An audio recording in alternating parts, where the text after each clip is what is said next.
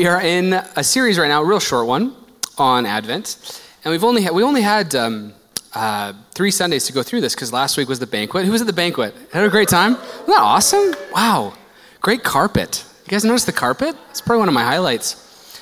Uh, we had a great time eating, celebrating, feasting together as a family.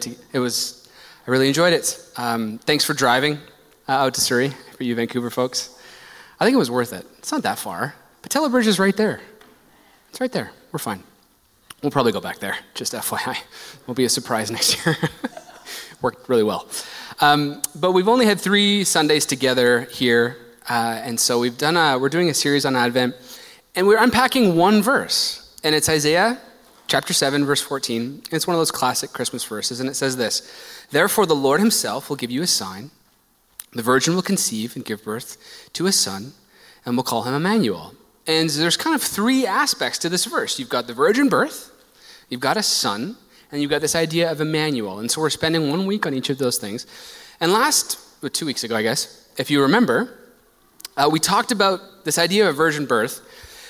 And why is that so important? A lot of blood and ink has been spilt over this idea of like, no, there's an immaculate conception, it's a virgin birth. Why do, why people, why do people fight for that so hard historically in the church?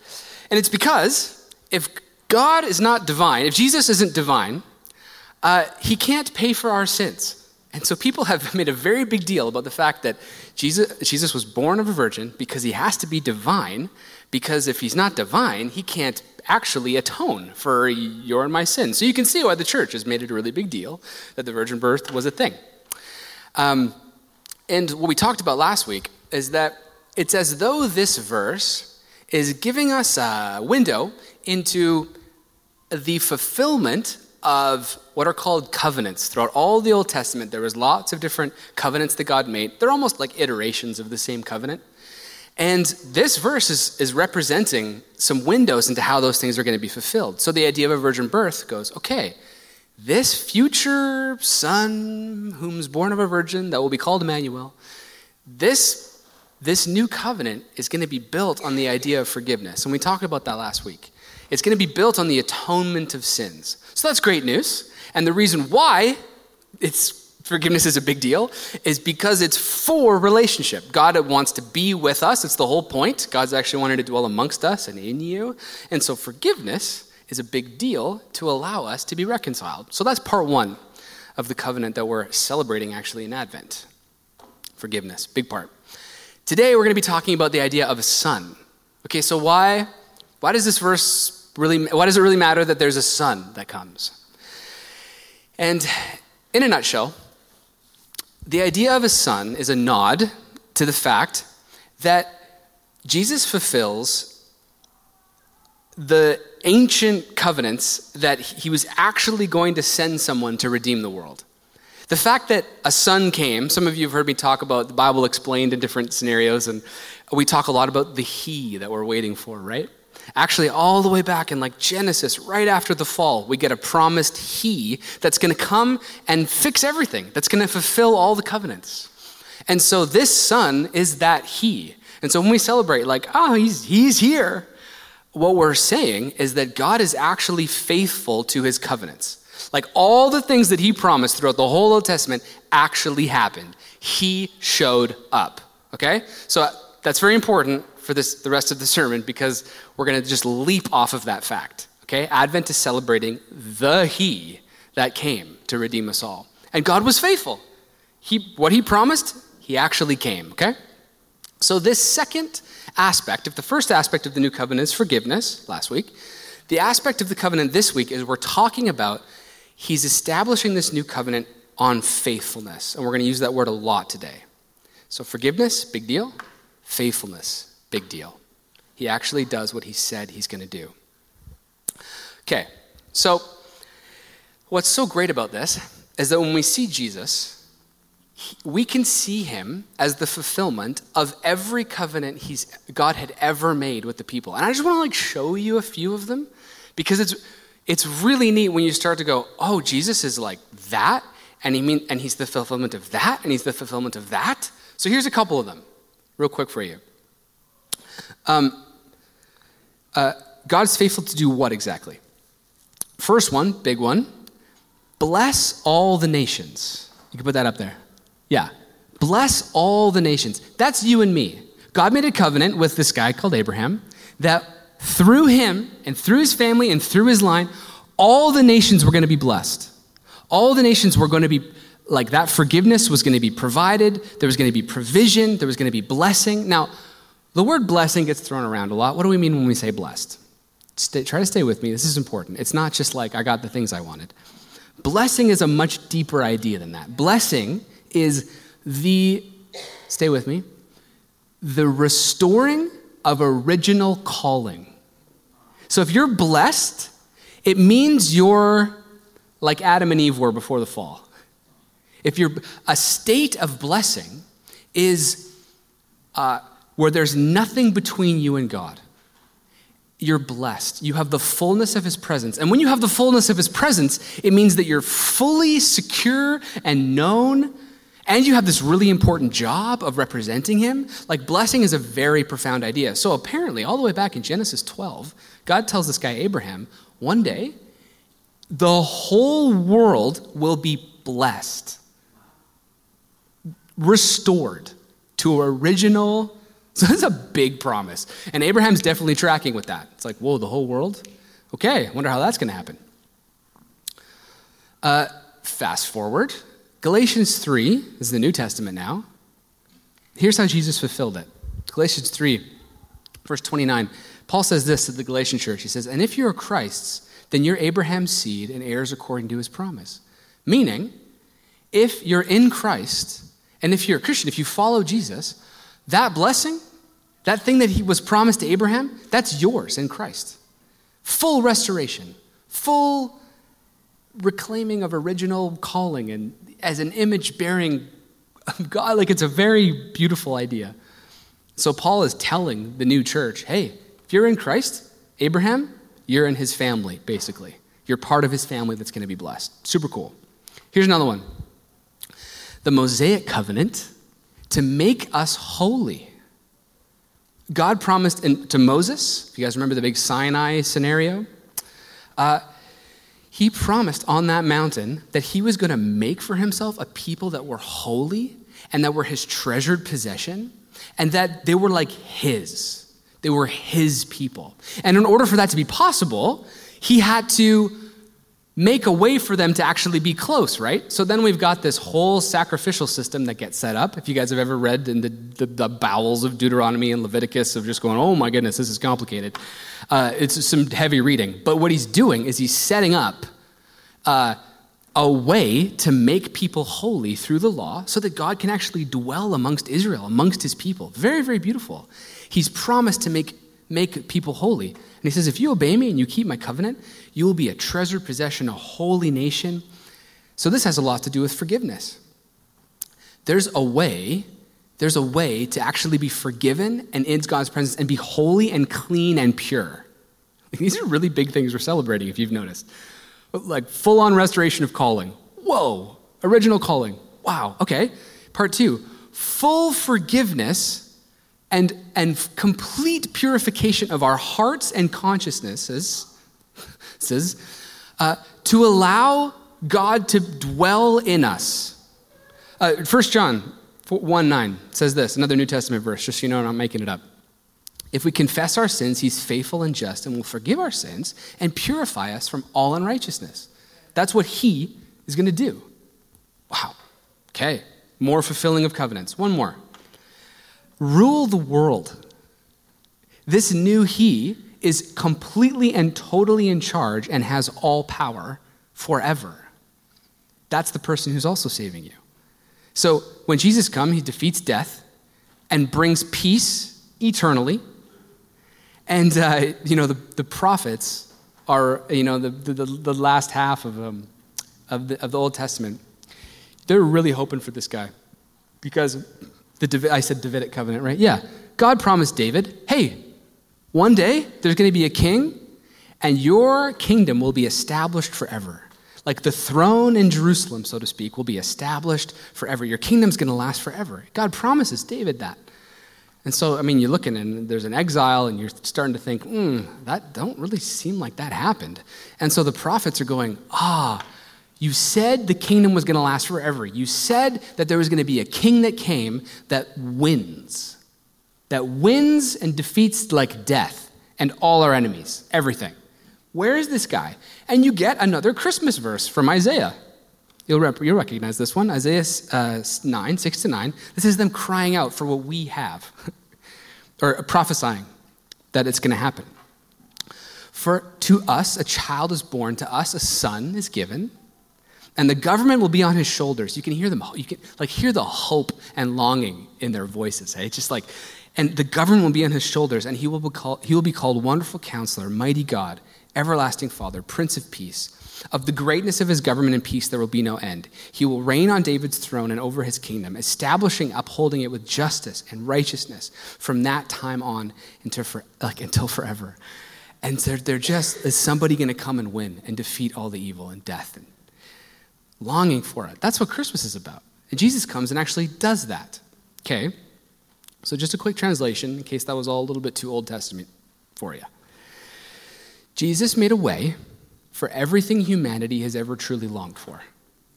Jesus has made a way for everything we've ever needed or longed for. And what I mean is, we are fully significant, meaning we're satisfied with our calling. This is the restoration of calling. We're fully secure. God provides everything means of forgiveness, blessings, and it's eternal. It's forever. Like there's a winner. It's not just some temporal blessings and some temporal happiness and some temporal relationship. It lasts forever. Like you can't, I mean, you're to have to take my word for it. Maybe you could pick it apart if you want to. But to be eternally secure and loved and known and accepted and internally important and satisfied in your calling? Like i don't know. You guys got something better than that? That's like anyways. That's what the good news is. He's here. That's here and apparently accessible now. Okay. You're probably wondering and this is the tension point of the sermon i suppose is how are these realities actually experienced? Okay? So I feel insecure all the time and insignificant all the time, and I feel, I don't know what the opposite of eternal is. I'm getting old. My back hurts. I don't know. But um, you don't feel like you're living in these realities all the time, right? I don't. And I can easily imagine a world that's super confused by our Christmas celebrations. Like you're seemingly celebrating some good news whose evidence I see little to nothing of. Like, where is the evidence of this faithfulness you're singing about? Where? Where is it? Where is it? And they'd be right to point and go, Where? I don't. It's hard to see. Okay. So, here's what's important to know how God relates to humanity how he relates to humanity in the Old Testament and now is he's a God of faithful love. This is who he is faithful love. The Hebrew word in the Old Testament is chesed, and you got to clear your throat. It's real fun to say.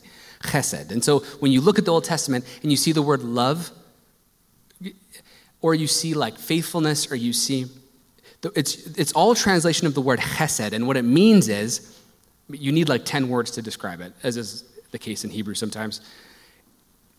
Hesed is like faithful covenantal loyalty because you're loved. It's like a super deep word. So when you say, I love you, it's I'm committed to the covenant I made with you forever, and I will be loyal to it no matter what. Like that's what I love you means. It's very profound and deep.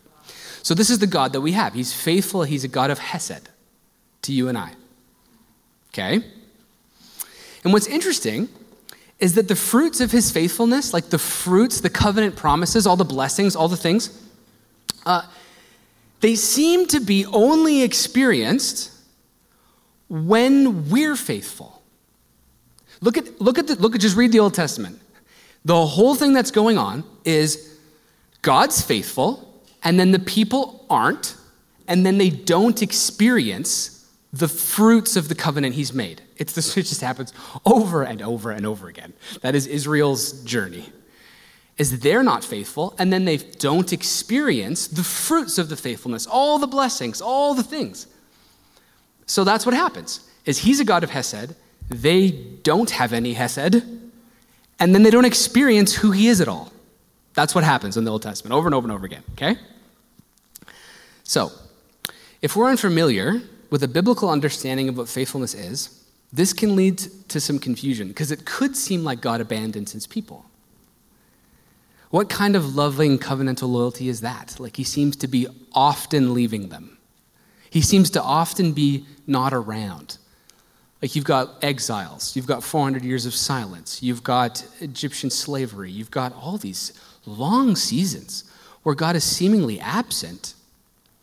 And yet he's a God of covenantal loyalty. What does this mean? How do we reconcile this? So it's important to understand how faithfulness, it's such a deep word. Like if you're if you're wondering if you want to pay attention today, the the goal is to understand what the word faithfulness really means.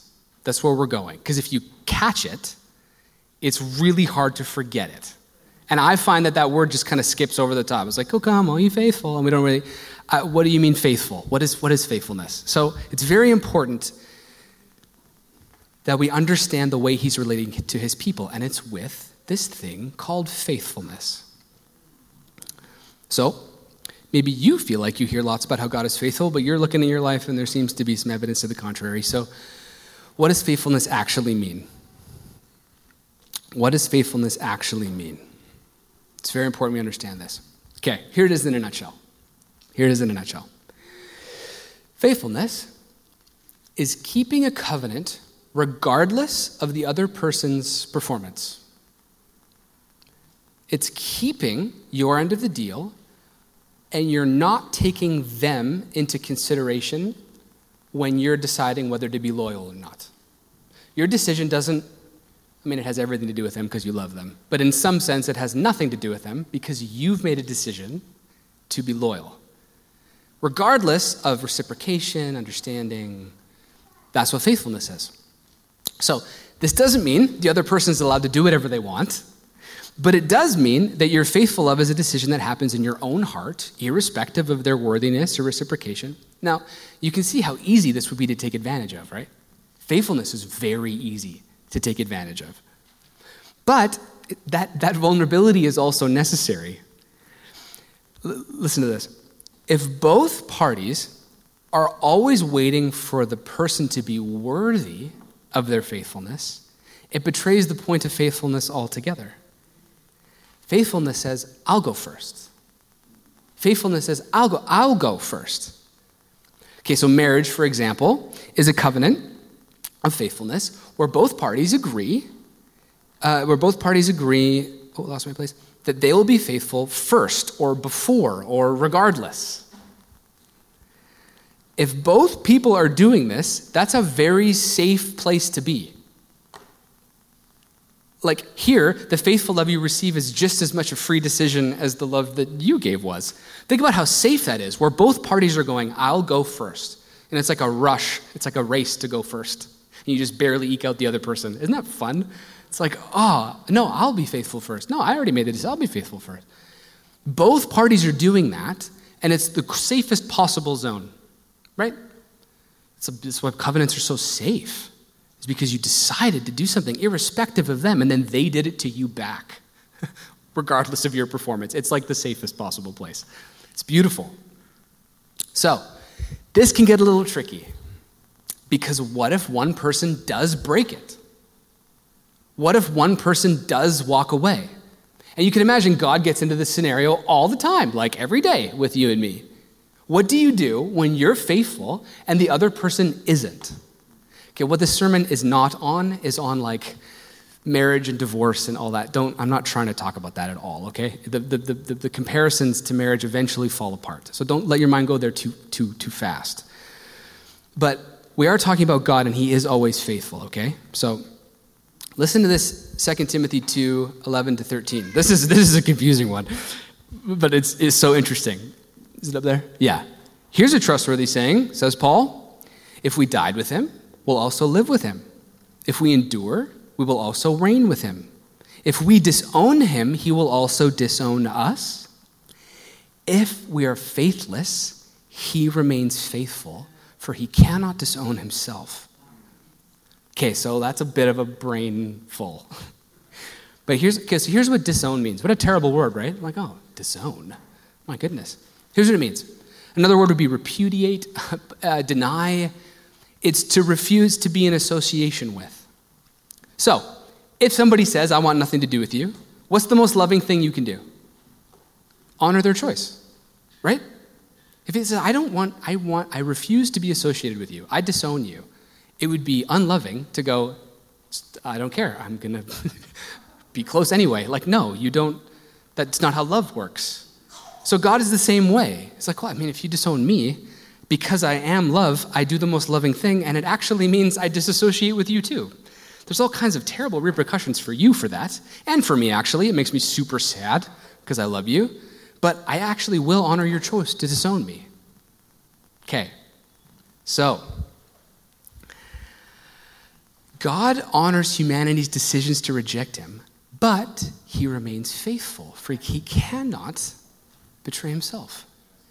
So apparently, he can disassociate, he can honor our decisions to walk away, he can honor our decisions to say no thank you and remain faithful at the same time. Okay, this is interesting. This is interesting. How does he do that? Okay, God's words that I made up. You've ran off, and I will honor your choice. But I still love you most. You've ran off, I must honor your choice, but I love you, I still love you most. That's what it sounds like.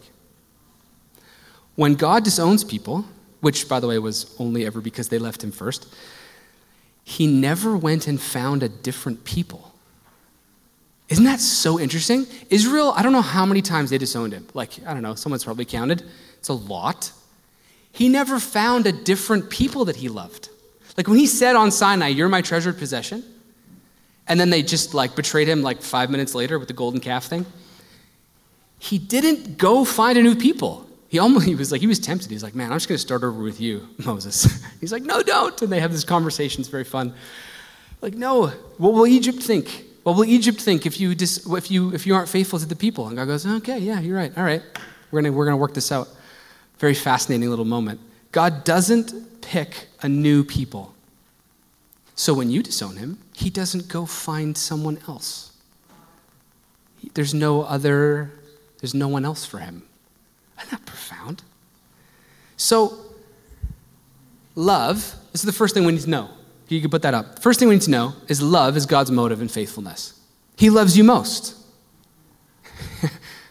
he, that's why he's faithful to you, is because he doesn't have another person to go, he's interested in you. Just like he was interested in Israel, it's a, it's, a, it's a way of seeing his devotion that now is true for each one of us in this new covenant of faithfulness that, that's possible through the Son. That's why it's so exciting.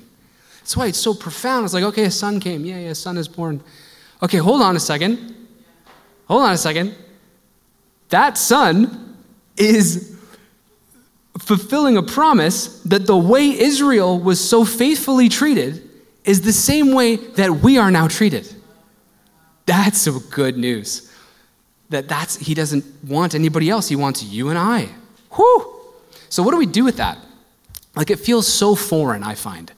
When you start to wrestle with like the character of God and it starts to just become clear to you, like, whoa, like that faithful, it feels really foreign, is the word I wrote down. Because we don't, we've not been modeled the kind of faithfulness that God has in this world very well.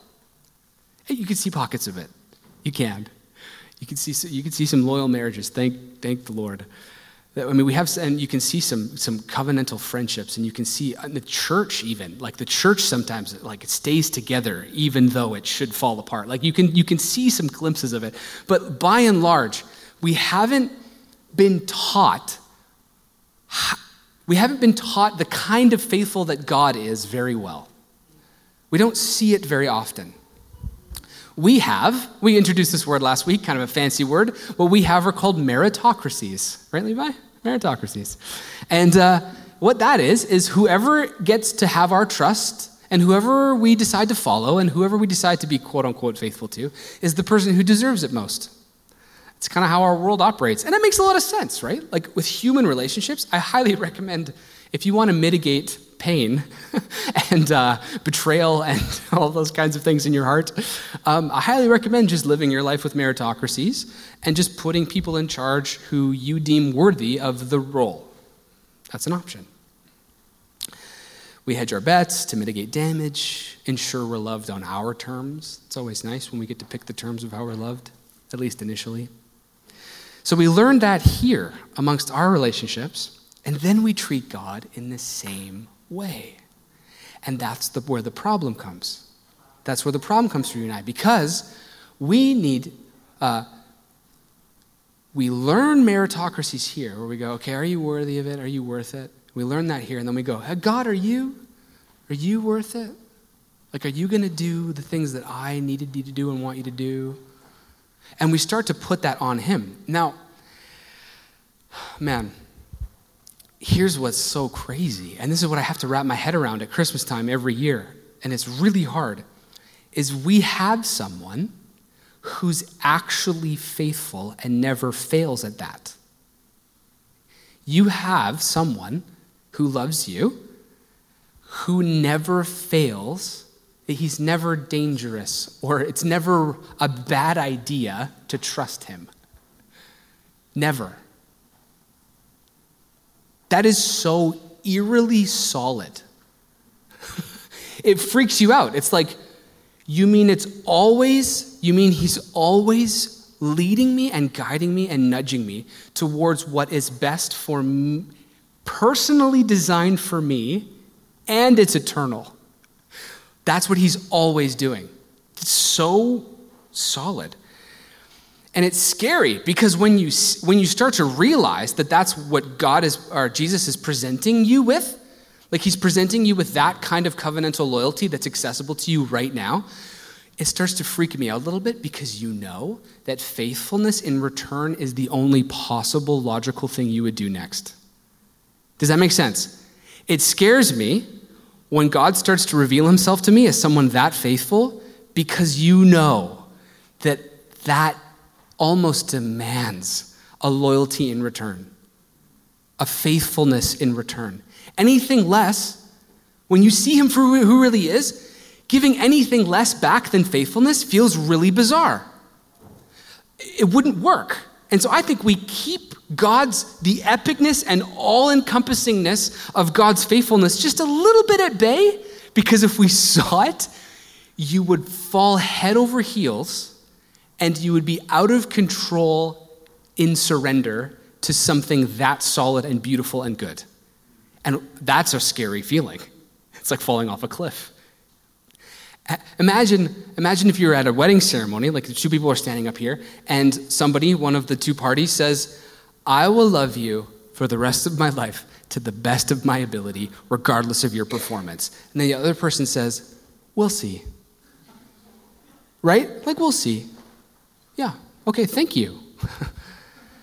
that is what we do to God all the time. We just go, yeah, we'll see. That's a super great offer.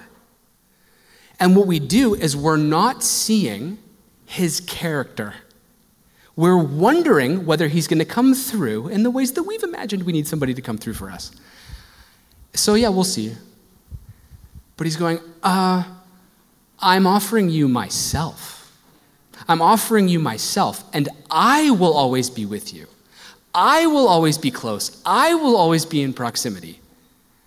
It's, so, my point here is that faithfulness is the only appropriate response to faithfulness.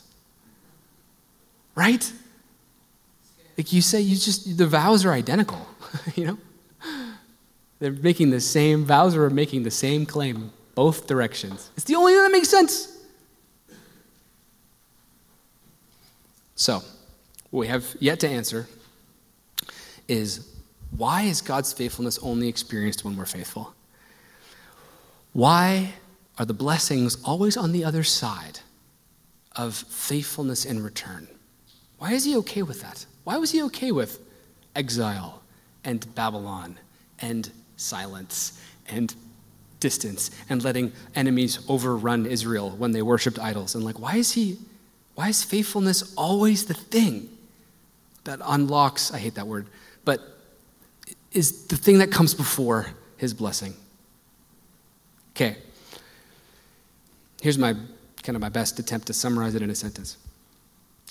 A faithful heart Oh man, I hope you guys get this. I know this is like deep and we're talking about faithful, but if you can get it, like if you can get how faithful God is, it changes your life because you respond in kind. A faithful heart can be blessed because it's surrendered to love and it doesn't require blessings to stay faithful. A faithful heart can be blessed lovingly because it doesn't need them. It doesn't need the blessings, it just needs the other person. It just wants the other person. It's almost like love is the thing going on in the gospel. It's almost like loving relationship is the thing that God actually wants with people. Go figure. We say it all the time, and then you start to wrestle with it and go, oh, like actually that's what's going on. Like, oh, you really wanted Israel's heart. Of course you did. And then we get a little annoyed, being like, okay, well, I mean, yeah, God, I know you want my heart and stuff, but I want you to do all of these things. And he's like, man, I'd love to bless you, but those aren't the things you need. You need me. Now, when you know me, there's all kinds of blessings that come along with being faithful to me. Because, of course, because I'm God and I accomplished all the stuff we talked about earlier security, significance, eternity, death, done, all that. I'm the gateway. I'm the way, the truth, and the life, Jesus speaking. It's through me. Whoever, whoever loves me knows God, like forever. It's a kingdom of relationship and love. We call it the kingdom of love all the time. No, it really is. Whom you love most really is. Whom you're faithful to most really is the gateway into the kingdom. He really has built it on affection and loyalty and faith. It's really what the structure is held together by. So, think about I think about Steph. I think about my marriage. I'm faithful to Steph, a real person, right? I'm faithful to a real person. I don't think about the blessings of our relationship much anymore. I think about her, right? I'd, it'd be weird if I'm like, what are all the blessings that Steph provides for me? Oh yeah, yeah, right. That one and yeah. Like what? No. Like I think about her. Like, my soul loves something more than itself. That's a profound moment where you're like, oh, I think I love you more than me. I think the blessings don't matter anymore. Whoa. Whoa, I think I am experiencing what it's like to faithfully love someone. Like, sh- she's enough. The blessings, for sure, are all there, but it's like, kind of don't care, actually, in a sense. So, remember, the plan for redemption for you and I is the willful re-choosing of God as our ultimate lover and conqueror of our souls, right? Like that's the plan for redemption is you re-choose him as your ultimate love and affection and leader. That's what redemption is. And so that's what's being offered to us. Now, a faithful heart has a person, has found a person whom it will never forsake. That's what a faithful heart has done. A faithful heart has learned of its, atten- of its intended object of devotion. A faithful heart is motivated by the love for a person. A faithful heart no longer requires proof to remain engaged. A faithful heart has been changed. A faithful heart looks like God's heart. Our faithfulness looks like His. And then we find ourselves saying, There's nobody else for me you find yourself saying things like, There's no one else for me. This is a song from the 80s, I think. Like, There's no one else for me. And it just sings over that over and over again. I just, that is what a saved heart is like. So, final thing Jesus is faithful to you so that you can be faithful to him. Let's be real clear that he started it. Let's be real clear that He's the one who empowers us to do so. Let's be real clear that He's the one who's come 100% of the way and He's walked all the way to the altar. He's walked all the way. And He's made a way for you to walk all the way down the aisle, freely so. Blemish, spotless bride, right? Oh, these images get so deep and profound and beautiful. But He's faithful to you so that you can be faithful to Him. So that the only possible response is to go, I love you too. That because that's what you need. That's what your heart needs. It's what it was designed to know and do and follow. Thessalonians says this. Listen to this. I don't think it's up there, but listen to this. Now may the God of peace himself sanctify you completely. And may your whole spirit and soul and body be kept blameless at the coming of our Lord Jesus Christ. The one who called you is faithful, and he will do it. The one who's called you is faithful, and he will do it. He will keep you spotless and blameless for his coming. He will do that in you when you love him most. So, the cosmic question that we'll end with here in Advent, if you're wrestling with a cosmic question, what Advent is meant, or I guess the whole gospel, is meant, it's meant to ask you basically one question, and it's to whom are you faithful? To whom are you faithful most? Maybe it's nobody, maybe it's yourself, maybe it's somebody. But to whom are you faithful? That's all the Bible actually cares about. it's trying to introduce you to a person whose name is Yahweh so you can decide whether he is worthy of ultimate trust, obedience, affection, and all that faithfulness implies. That's the question that the Bible's asking you. He's trying to introduce you to a person. Like, this is who Yahweh is. Ladies and gentlemen, Yahweh. And uh, you've got the God of the Old Testament doing all kinds of things. You've got the Holy Spirit doing all kinds of things in the New Testament. And you've got Jesus doing all kinds of things. And it's all God, it's all the same guy. And it's giving you a picture going, What say you? What say you to this person? So Christmas marks the fulfillment of God appearing to reconcile us to himself so that he can transform us into his likeness. That's the goal. He makes us like him, he turns us back into his image bearers. And here's your, here's your test, okay? Here's your little quick test. Does your faithfulness look like his? That you can, you can just test it.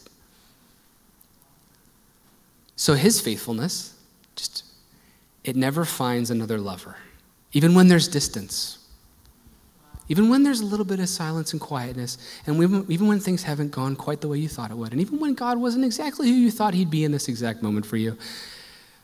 That never happens in marriage, obviously, but God, I'm just kidding. There's always lapses of the ability to see and understand the blessings that come from relationship. Is there not? Isn't there always lag time? Isn't that what makes it so beautiful anyway? Because you stick it out with people? Do you need constant, immediate feedback on the worthiness of all of your love?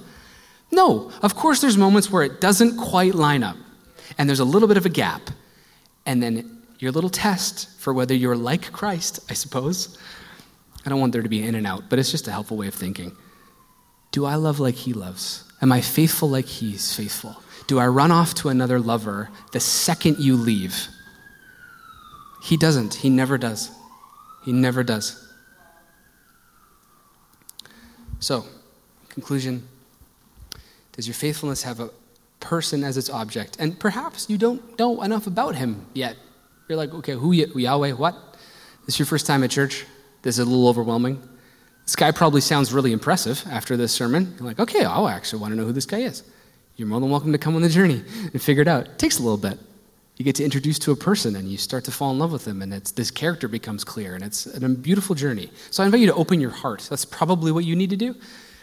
You just open your heart and go okay i'm going to get i'm going to get to know someone. Usually requires a little vulnerability and open-heartedness. That's my encouragement to you. This is all new to you. Perhaps you've gotten lost along the way and you're maybe in pursuit of blessings without relationship. Uh, i challenge you to obey him I challenge you to obey.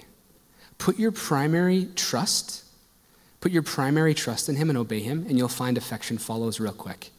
He's so kind. He doesn't leave us in like this floating around ether of like, what do I do if I don't love Him? And it's this existential feelings oriented journey. And God's like, I got a really clear way of you loving me. I actually gave you some stuff to do that when you do it loves me so deeply. Just do those things. Make disciples. Love your neighbor. like, feed my sheep. Like, there's a giant list of things that if you don't know what to do and you're wondering whether this is about a person anymore and you kind of just want stuff from him, obey him.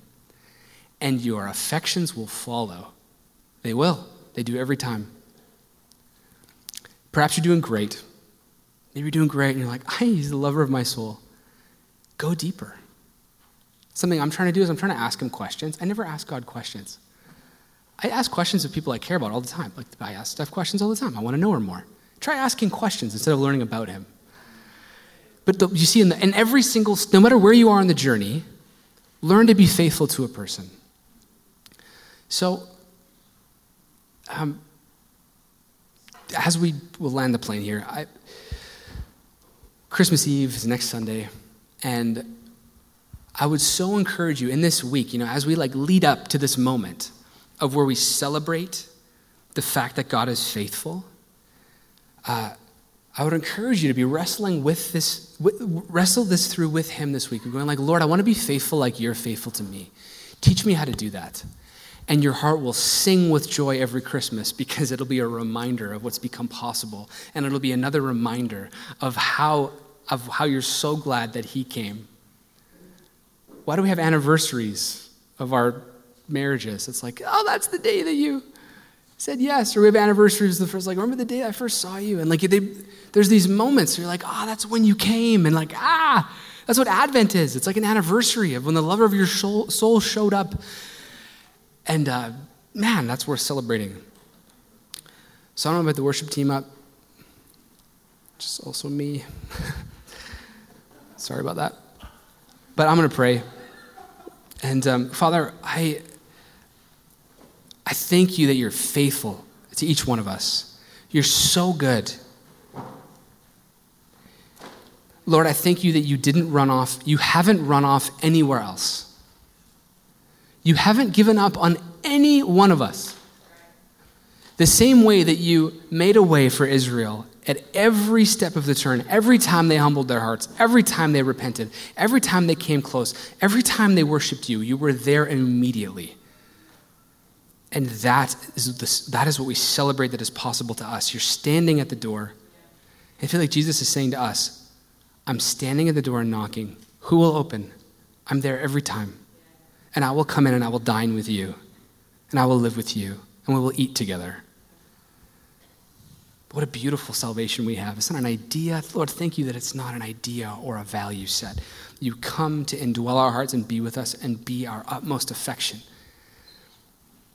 Help our hearts be faithful. Would your Holy Spirit empower us to be faithful and remind us now of all the things you've done? Call, in, call in our minds the blessings that you do provide, but may they never overshadow you. May they never replace you. May we never be on a quest for those things you do, but be on a quest for who you are. Maybe there's some of us that just need to obey some things in a dry season. And I thank you that even in that, you're so kind to let us stand on our own two feet and say, No, I know who my God is, and I know who my lover is, and I know what to do because he told me. Empower us to do even that. Yeah, thank you for this season, Lord. We love you. In Jesus' name, amen.